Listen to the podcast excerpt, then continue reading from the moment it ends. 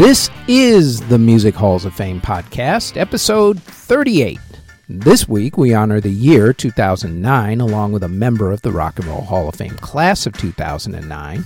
We also look at the case for putting Destiny's Child into the Rock and Roll Hall of Fame for the first time next year. And our Spotlight Hall of Fame is the Grammy Hall of Fame and Museum in Los Angeles, California.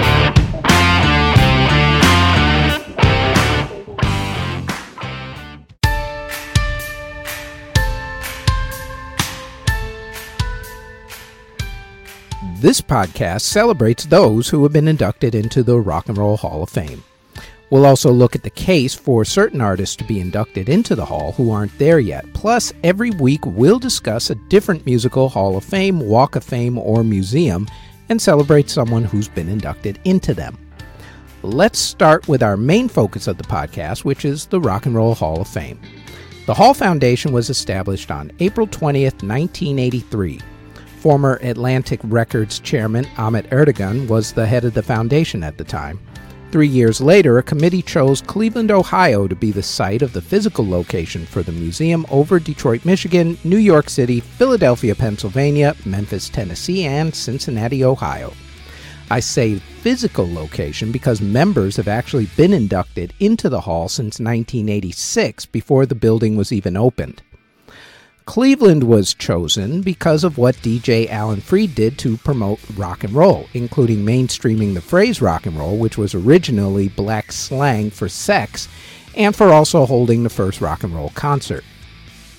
Ground was broken for the building on June 7, 1993. It opened on September 1, 1995 at 1100 Rock and Roll Boulevard on the shore of Lake Erie. The hall gets over 400,000 visitors a year on average. Normal hours of operation are between 10 a.m. to 5 p.m., except for Thursdays when they're open until 9 p.m. They are normally open later in the summer months. General admission at the moment is $30.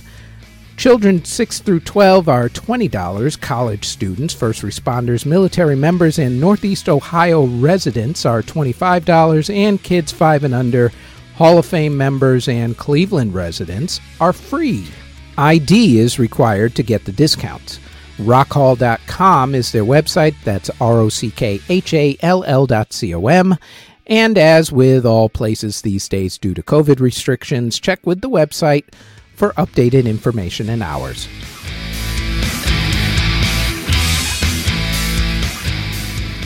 The year was 2009. The average cost of a new house was $232,880. The average income for the year was $39,423. Average monthly rent was $675. A gallon of gas set you back $2.73. A postage stamp only cost 42 cents and a movie ticket was $7.50. Barack Obama became president of the United States. The free fall from the Great Recession continued as banks and insurance companies received bailout funds from the government. Insurance company AIG was given $173 billion, which they then spent by giving $450 million of it in bonuses to their top executives. This right after the company announced that they lost $62 billion just in the latter quarter of 2018. Meanwhile, still other companies who were given bailout money spent it on vacations and golf retreats while their customers ended up declaring bankruptcy. President Obama gave a speech to school kids that year, which was televised on school classroom televisions. Far right conservatives said that Obama was going to spread religious political propaganda to the unsuspecting kids as they thought and still think that Obama was and is a Muslim, so some schools actually refused to broadcast the speech. By the way, Obama's radical political propaganda message to the kids study hard, stay in school, and learn. That is actually a radical propaganda thing. The miracle on the Hudson happened when a jet plane was forced to ditch in the Hudson River. All aboard were rescued. Somali pirates hijacked an American freighter off the country's coast and kidnapped the captain. The pirates were later killed by U.S. Navy SEALs. Coincidentally, Tom Hanks would later play both the pilot of the plane, Sully Sullenberger, and the captain of the freighter, Richard Phillips, in the movies about both those events. In early 2009, a flu called H1N1 turned into a pandemic, killing 284,500 people worldwide, most of those in Africa and Southeast Asia. As some believe that it started in pigs in Asia, then was transferred into humans, it is sometimes called the swine flu. Still, others believe that it came from pigs in Mexico, so it started being called the Mexican flu. The pandemic started to ease up by the end of 2009 because governments actually took the pandemic seriously. And in the summer of 2010, the emergency was declared over. Albania and Croatia joined NATO in 2009. The International Criminal Court issued an arrest warrant for Sudanese President Omar al Bashir for war crimes committed in Darfur, making him the first sitting ruler the court ever issued an arrest warrant for. 2009 was also the year for major airline crashes as Air France Flight 447 crashed en route to Paris from Rio de Janeiro, killing 228 people on board. Yemenia Flight 626 crashed off Moroni Comoros, killing 152 people on board. One person survived that crash. Caspian Airlines Flight 7908 crashed in Iran, killing 168 people. The term anti vaxxer, alt right, and subtweet were also coined that year. Major deaths in 2009 included author John Updike, actor Pat Hingle, actor Ricardo Montalban, boxer Ingemar Johansson, actor James Whitmore, radio broadcaster Paul Harvey, actor Ron Silver, actress Natasha Richardson, actress Marilyn Chambers, actress Bea Arthur, basketball coach Chuck Daly, actor Dom DeLuise, American politician Jack Kemp, South Korean President Roh Moo Hyun, actor David Carradine, actress Farrah Fawcett, actor Karl Malden, newsman Walter Cronkite, boxer Arturo Gatti, English football player and manager Bobby Robson, author Frank McCourt, American Senator Ted Kennedy, Eunice Kennedy Shriver, actor Patrick Swayze, actor Henry Gibson, WWE wrestling manager Captain Lou Albano, comedian Soupy Sales, DC sniper serial killer John Allen Muhammad, who was executed, Belgium Prime Minister Pierre Harmel, actor Edward Woodward, Nobel Prize winning economist Paul Samuelson, actress Jennifer Jones, former Disney head Roy E. Disney, evangelist Oral Roberts, actress Brittany Murphy, Secretary of Defense during Vietnam Robert McNamara, and Tanzania Prime Minister Rashidi Kawawa. The Nobel Peace Prize went to U.S. President Barack Obama for his efforts to strengthen international diplomacy, which surprised everyone, including Barack Obama, because he had only been president for a few months before he was even nominated for the award. The Nobel Committee said that it was more for his potential. Not sure how they felt about his predator drone policy in the coming years, though. Fed Chairman Ben Bernanke was named Time Magazine's Person of the Year. Johnny Depp was named People Magazine's Sexiest Man Alive for the second time. And Kate Beckinsale was named Esquire Magazine's Sexiest Woman Alive. In books, conservative pundit books by Sarah Palin, Glenn Beck, and Mark Levine were big, mainly because Obama was president, much like anti Trump books by liberals were big during the Trump presidency. Also popular in 2009 were the books from the Twilight Saga, Dan Brown's The Lost Symbol, William P. Young's The Shack, Where Tragedy Confronts Eternity, Catherine Stock Check's The Help, Malcolm Gladwell's Outliers, the Story of Success, and Senator Edward Kennedy's True Compass, a memoir. In technology, National Electronics retail store chain Circuit City went bankrupt and closed its stores. Bitcoin was first introduced by Satoshi Nakamoto on January 3rd. It took over a decade before it became a huge deal in the mainstream. Foursquare was introduced to the world at the South by Southwest Festival. Kickstarter started that year. News of Michael Jackson's death caused websites to crash and made Google think that it was under a denial of service attack. Gmail finally came out of beta after five years. Microsoft released Internet Explorer 8, Windows 7, and the Bing search engine. During the big release party for Bing, host Olivia Munn had to get the audience to yell, Bing it up! Bing it up! A bunch of times, actually. Truly a highlight of her career, I'm sure.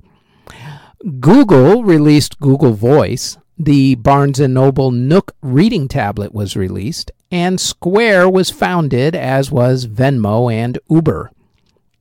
In video games, the new franchises were Bayonetta, Demon Soul, Borderlands, Batman Arkham Asylum, Infamous, Just Dance, Prototype, and Dragon Age Origins. There was also Minecraft, Uncharted 2 Among Thieves, Call of Duty Modern Warfare 2, Street Fighter 4, and Killzone 2.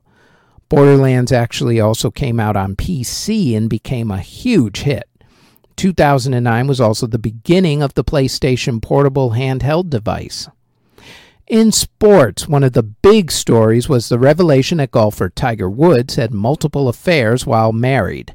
The Pittsburgh Steelers won the Super Bowl, which was held for that season in 2010 in Miami, Florida. The Who were the halftime entertainment that year. The Florida Gators won the college football championship. The New York Yankees won the World Series.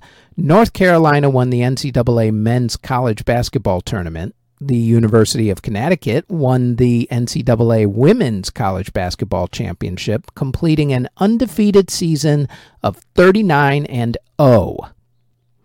The Los Angeles Lakers won the NBA championship. The Phoenix Mercury won the WNBA championship. Alberto Contador won the Tour de France. Mine That Bird won the Kentucky Derby but couldn't win either the Preakness or the Belmont Stakes to complete the Triple Crown. The Pittsburgh Penguins won the Stanley Cup, giving Pittsburgh, the city that is, two champions for that year. And Calgary won the National Indoor Lacrosse Championship. In golf, Angel Cabrera won the Masters Golf Tournament, Stewart Cink won the British Open, Lucas Glover won the U.S. Open, and Yang Young won the PGA Championship. For the women, Brittany Lincicome won the Kraft Nabisco Championship. Anna Nordqvist won the LPGA Championship. Ji Eun Hee won the U.S. Women's Open. And Catriona Matthew won the Women's British Open. In motorsports, Jenson Button won the Formula One Championship. Jimmie Johnson won the NASCAR Championship. And Dario Franchitti won the IndyCar Championship. In tennis, Roger Federer won the French Open and Wimbledon. Rafael Nadal won the Australian Open, and Juan Martin del Porto won the U.S. Open. On the women's side, Serena Williams won the Australian Open and Wimbledon. Svetlana Kuznetsova won the French Open. And Kim Clijsters won the U.S. Open. In soccer, Chelsea beat Everton for the FA Cup and Barcelona won the Champions League. After playing in America for two years, David Beckham moved to play for AC Milan in Italy. In National League Championships, Barcelona won Spain's La Liga, Manchester United won the English Premier League, Bordeaux won France's League One, Internazionale Italy Serie A. VfL Wolfsburg won Germany's Bundesliga. And Real Salt Lake won America's MLS Cup. In film, Avatar was the biggest movie of the year. It also became the biggest movie of all time at that point, both in America and the rest of the world. It has since been passed both in America and worldwide by Avengers Endgame. Other movies from 2009 included Harry Potter and the Half Blood Prince, 2012, Inglourious Basterds, The Hurt Locker, The Blind Side, and Up. At the Academy Awards, The Hurt Locker won Best Picture. Kathryn Bigelow won Best Director for The Hurt Locker, becoming the first female director to win Best Director. Sandra Bullock won Best Actress for The Blind Side. Jeff Bridges won Best Actor for Crazy Hearts. And Christoph Waltz won Best Supporting Actor for Inglourious Basterds, while Mo'Nique won Best Supporting Actress for Precious. For the music Oscars, the soundtrack to Up won Best Film Score, and The Weary Kind from Crazy Heart won Best Song. In television, analog TV signals were permanently shut off, making digital TV signals the only way you could get television. If you wanted to watch network TV at that point and didn't want to pay for cable or satellite TV, you had to spend money on a digital TV antenna. David Letterman announced that he was being extorted by someone who was threatening to take his multiple affairs public. So he took them public and got the guy arrested. Shows premiering in 2009 included Late Night with Jimmy Fallon, Castle, Parks and Recreation, Cake Boss, The Tonight Show with Conan O'Brien, NCIS Los Angeles, Modern Family, The Cleveland Show, Jersey Shore, and American Ninja Warrior. Shows ending that year included Late Night with Conan O'Brien, Battlestar Galactica, Flight of the Conchords, Schoolhouse Rock, ER, Everybody Hates Chris, and King of the Hill. The top shows of 2009 included American Idol, Dancing with the Stars, NCIS, The Mentalist, CSI, Sunday Night Football, Desperate Housewives, and Grey's Anatomy. At the Emmy Awards, Mad Men won Best Drama and 30 Rock won Best Comedy. In music, the major story was the death of Michael Jackson. BET did a tribute to him, which was passable at best. It was overshadowed earlier in the day when Michael's father, Joe Jackson, didn't talk about his son during interviews, but rather he pushed his new music project. And by he, I mean Joe's music project, not Michael's. Ah, family love. The MTV Video Music Awards also paid him a tribute, but all that was overshadowed by the now infamous Kanye West interrupting Taylor Swift's speech incident. I'm going to let you finish, but.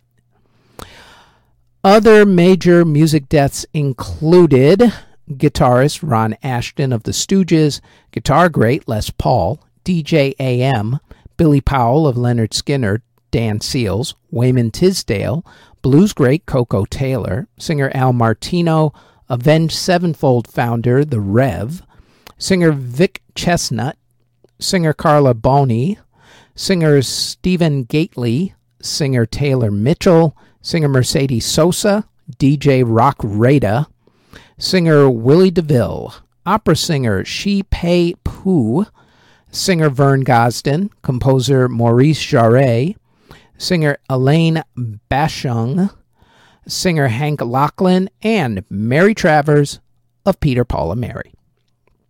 The biggest album of 2009 in America was Taylor Swift's Fearless.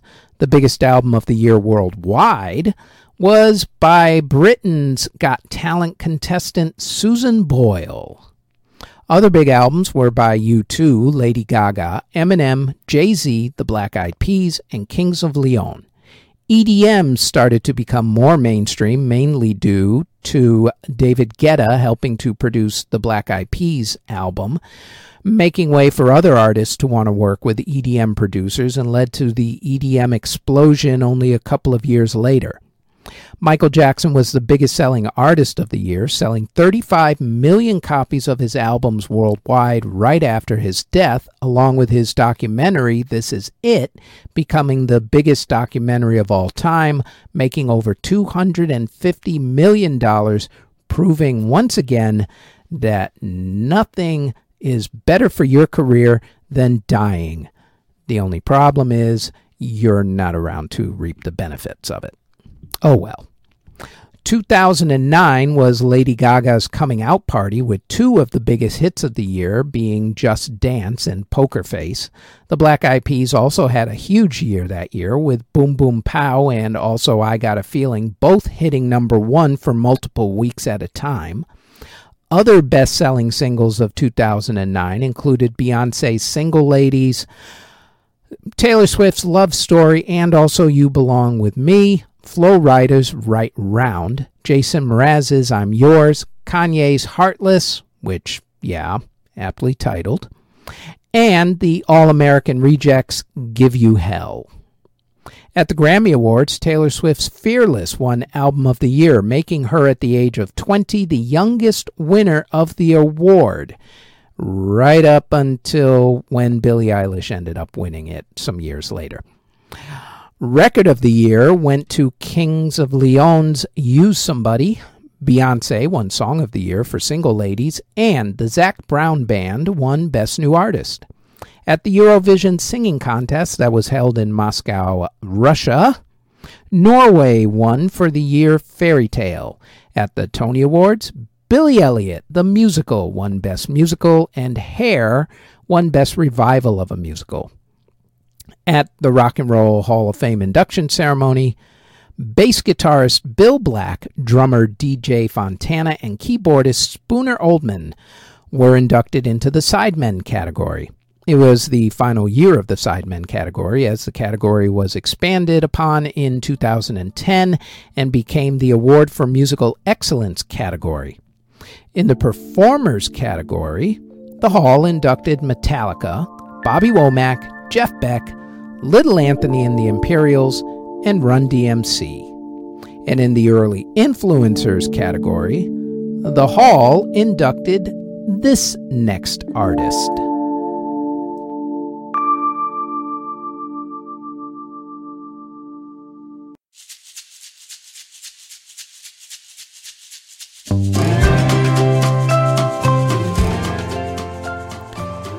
Wanda Jackson was born on October 20th, 1937, in Mound, Oklahoma.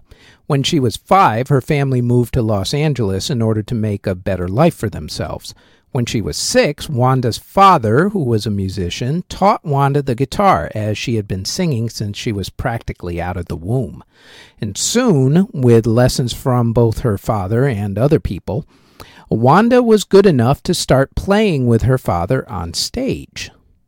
When Wanda was nine, her family moved back to Oklahoma, this time to Oklahoma City. She started singing in churches and around the city. Then she auditioned for the local radio station KPLR, where she hosted a radio segment. In 1952, country singer Hank Thompson heard her radio show and invited her to perform on stage with him. That, in turn, led to a regular gig performing with Merle Lindsay's band. She was still in high school during this entire time, by the way. While she was performing and eventually recording with both Hank and Merle, her first opportunity at a recording contract came. It was with Capitol Records, who rejected her, telling her that, quote, girls don't sell records, end quote. Decca Records eventually signed her, and she and her family moved to Los Angeles in order for her to record. Her first hit was a country song with her Hank Thompson bandmate Billy Gray called You Can't Have My Love, which went to number 8 on the country charts. And instead of going into her career full blast, Wanda decided to go back to high school for her senior year stardom would just have to wait a year. Once she graduated high school, it was game on. She went to Nashville to record with Decca Records again, and while she was there, she got to perform at the Grand Ole Opry. She didn't enjoy the experience, though, as she heard other performers that night making fun of her. Soon she started touring, with her father quitting his job and becoming her road manager. One of her first tours was with an up and coming young kid called Elvis Presley. It was during her time with Elvis in 1955 that he encouraged her to stop doing country music and to start doing rock and roll. In 1956, she was let go by Decca Records, but Capitol Records came calling again since she had proven that girls could indeed sell records. Go figure. During her first recording session with Capitol, she recorded a song called I Gotta Know, which combined country and rock and roll. The song became a hit, getting to number 15. Between 1956 to 1960, Wanda straddled the line between the country and the rock worlds, mainly by doing rockabilly songs. In fact, rockabilly became her stock in trade and one of the main reasons why she was inducted into the Rock and Roll Hall of Fame, with her rockabilly success leading to tours all over the world. The 1960s saw her get married. The decade also saw her get back to country music as rock and roll had started falling out of favor until those four lads from Liverpool helped to jumpstart the genre by the mid 60s. Wanda had a country music TV show for a few years as well called Music Village. While she was doing country songs, she also started doing songs for the international market, which opened up even more opportunities for her, especially with touring. In the 1970s and 80s, Wanda focused on recording gospel music as both she and her husband had become born again Christians. She still recorded some country albums. However, Capitol knew that she really wanted to do gospel music, so they let her get out of her contract in order to go to record for gospel record label Word Records. In the late 1970s, Wanda temporarily quit the entertainment industry, moved the family to Texas, and became a stay at home mother. That didn't last too long, though, and the family moved back to Oklahoma and got back in the game. She also started riding the rockabilly revival wave in the 1980s, right up until the late 2010s, when she decided to finally retire from recording and touring, as she is now in her 80s. She did manage to create some great work with artists, though, such as Jack White, during this past decade. Wanda Jackson is known as the Queen of Rockabilly and was one of the first popular female rock and roll performers. Female artists cite her as a major influence on them, including Pam Tillis in the country genre and Rosie Flores in the rockabilly genre. Bruce Springsteen and Bob Dylan have also said that Wanda was a huge influence on them, and Elvis Costello was so influenced by her that he wrote a letter to the Rock and Roll Hall of Fame in support of her being inducted. Wanda was nominated for two Grammy Awards, and she has also been inducted into numerous halls of fame and is included on many greatest artists of all time lists. Presented for induction by singer songwriter Rosanne Cash. Wanda Jackson, inducted into the Rock and Roll Hall of Fame, class of 2009, as an early influencer.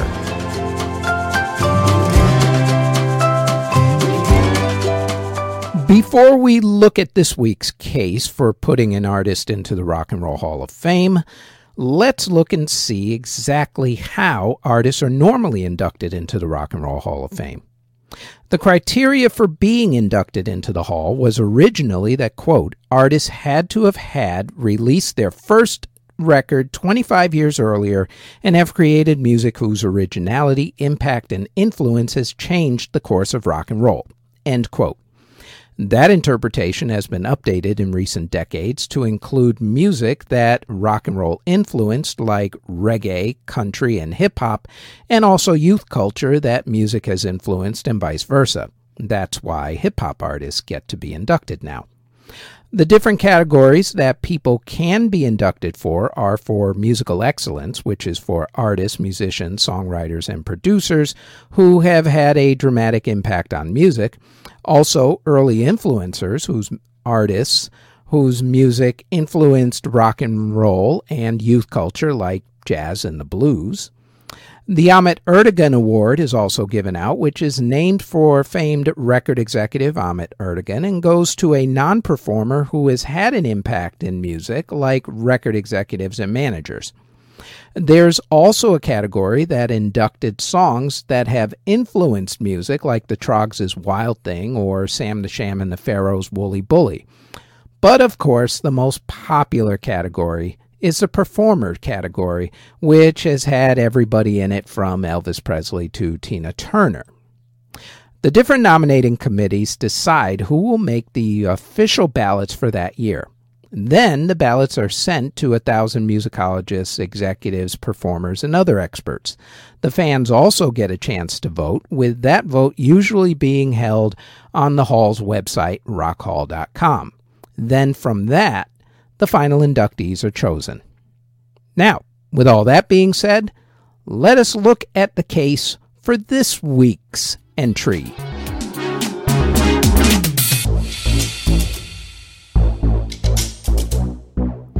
Last week, we gave you the list of artists who will be eligible for induction into the Rock and Roll Hall of Fame for the first time next year. This week, we're going to look at the case for putting one of those artists, Destiny's Child, into the Rock and Roll Hall of Fame. Let us check the resume of the most successful American girl group of all time, and let's see if it's all worthy. We're going to concentrate strictly on them. We are not going to bring in Beyonce's solo career, although I do think that she will definitely be in as a solo artist when she becomes eligible. So, with all that being said, to the tail of the tape we go. Destiny's Child has put out five studio albums. Of those, three went top five, with Survivor going to number one and Destiny Fulfilled going to number two. All of them went platinum, including their first album, which initially didn't sell well, and their Christmas album, which also initially didn't sell well. The Writings on the Wall, which went to number five, is their biggest selling album with over 8 million copies sold in America alone. Survivor sold 4 million copies, Destiny Fulfilled sold 3 million copies, and the Christmas album and their first album went platinum. As far as their singles went, they released 17 of them. Of those, all but four of them went top 40. And of the 13 that did go top 40, all but three went top 10, with four going to number one, one going to number two, and four going to number three. Sales wise, three of their singles went gold, nine went platinum, and Say My Name went triple platinum, easily their biggest selling single. They were nominated for 14 Grammy Awards, sold over 60 million copies worldwide, and are still considered one of the biggest selling and greatest singing groups of all time, regardless of genre and regardless of gender. As far as their chances of being nominated for induction in their first year, I think that they kind of stand a decent chance. The only group that you can compare them to in both scope and influence is Diana Ross and the Supremes, and they've been in the hall for decades. Plus, even if you attempted to take Beyonce's influence out of the equation, you really can't because she's one of the most influential artists of the past quarter century, and that influence started when she was in Destiny's Child. I'm not sure that they'll get in on the first ballot, but they definitely deserve to be inducted into the Rock and Roll Hall of Fame, I figure sometime within the next five years.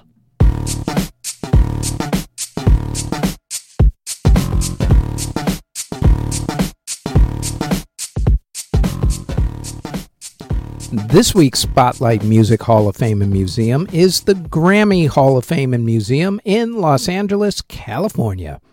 There are actually three Grammy museums now, with one in Newark, New Jersey, and the other in Cleveland, Mississippi, to go with the main one in LA.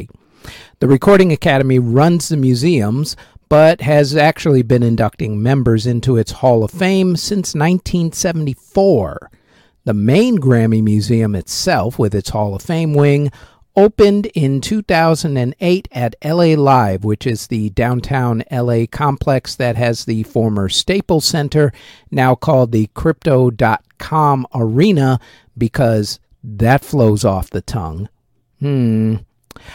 The museum has four floors, including a theater. Some of the past exhibits there paid tribute to John Lennon, Roy Orbison, Latin singer Jenni Rivera, and the world of hip hop. Plus, they have ticketed evening discussions with artists such as Debbie Gibson.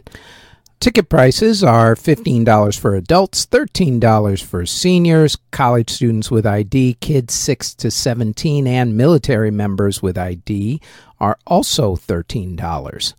Children 5 and under and museum members are free. Its normal hours are daily from 11 a.m. to 6 p.m., except for Tuesdays when they are closed. However, due to the pandemic, always check with the museum's website to see if and when it is open, as their times have indeed shifted over the past six months. In fact, for the past few months, it's been expanded out a little bit. GrammyMuseum.org is its website. Jimi Hendrix was born and raised in Seattle, Washington. It was there as a teenager where he learned how to play the guitar. When he got out of school, he enlisted in the United States Army, where he joined the Paratroopers 101st Airborne Division. Once he was honorably discharged, he moved to the South and started playing gigs, first with the Isley Brothers Band and then backing up Little Richard for a couple of years. He moved to England in 1966, where he soon drew the attention of Chas Chandler of the Animals, who ended up becoming Jimi's manager. It was actually socialite and Keith Richards' girlfriend, Linda Keith, who introduced the two men. Funny thing about that is that the Rolling Stones manager was the first one to get the opportunity to be able to manage Jimi, but he actually turned Jimi down, feeling that Jimi had, quote, zero potential, end quote.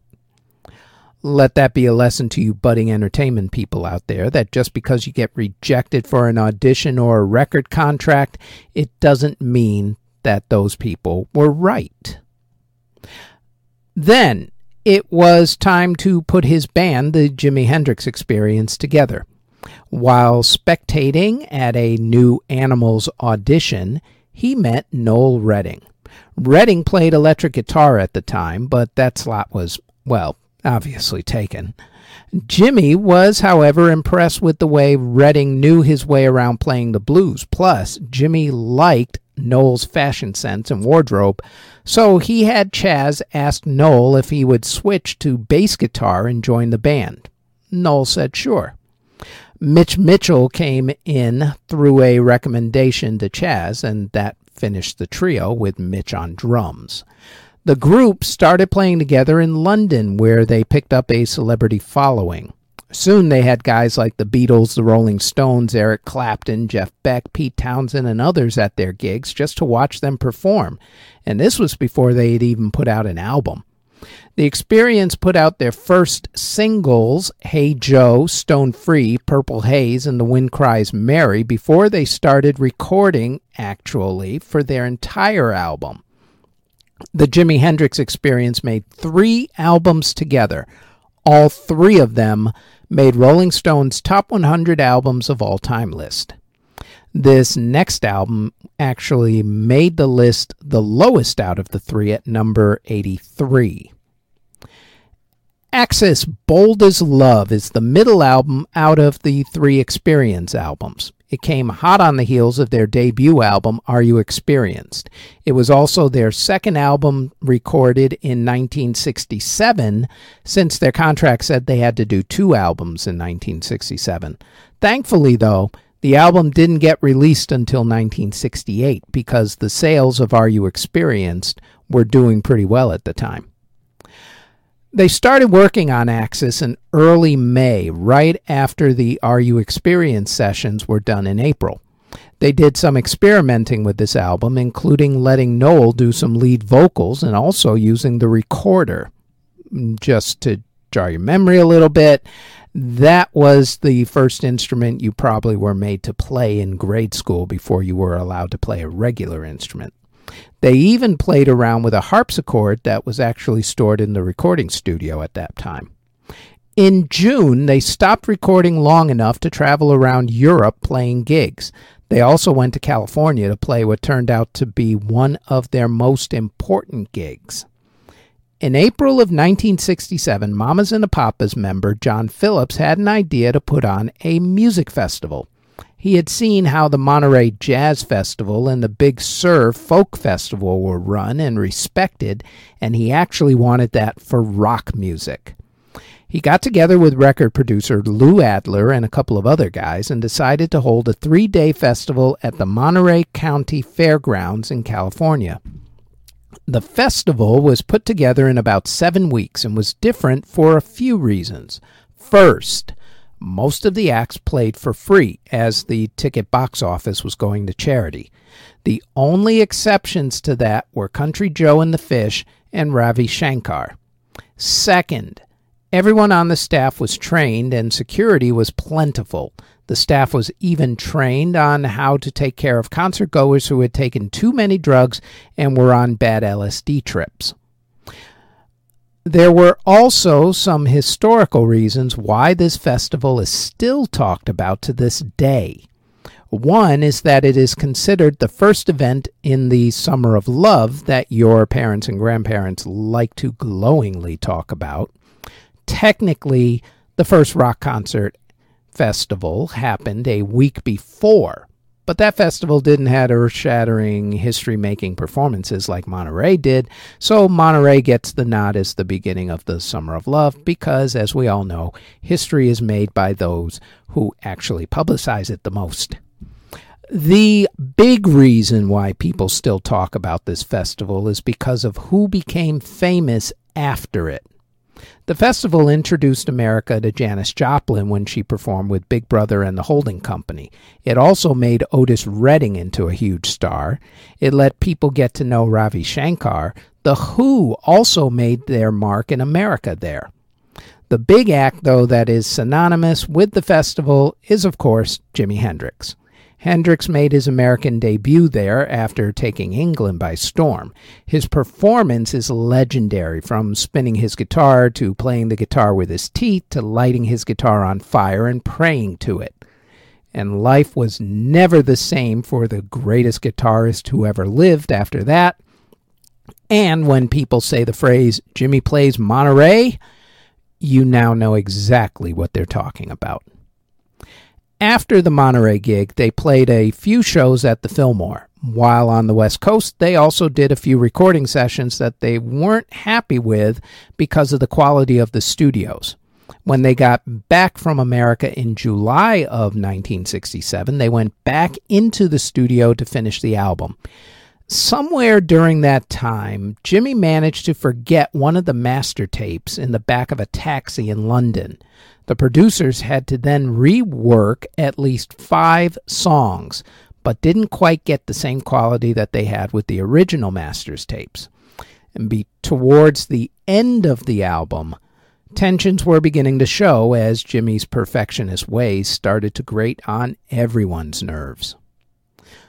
Axis Bold as Love was released on December 1st, 1967 in England, but not until 1968 in America in order to capitalize on Hendrix's Monterey performance.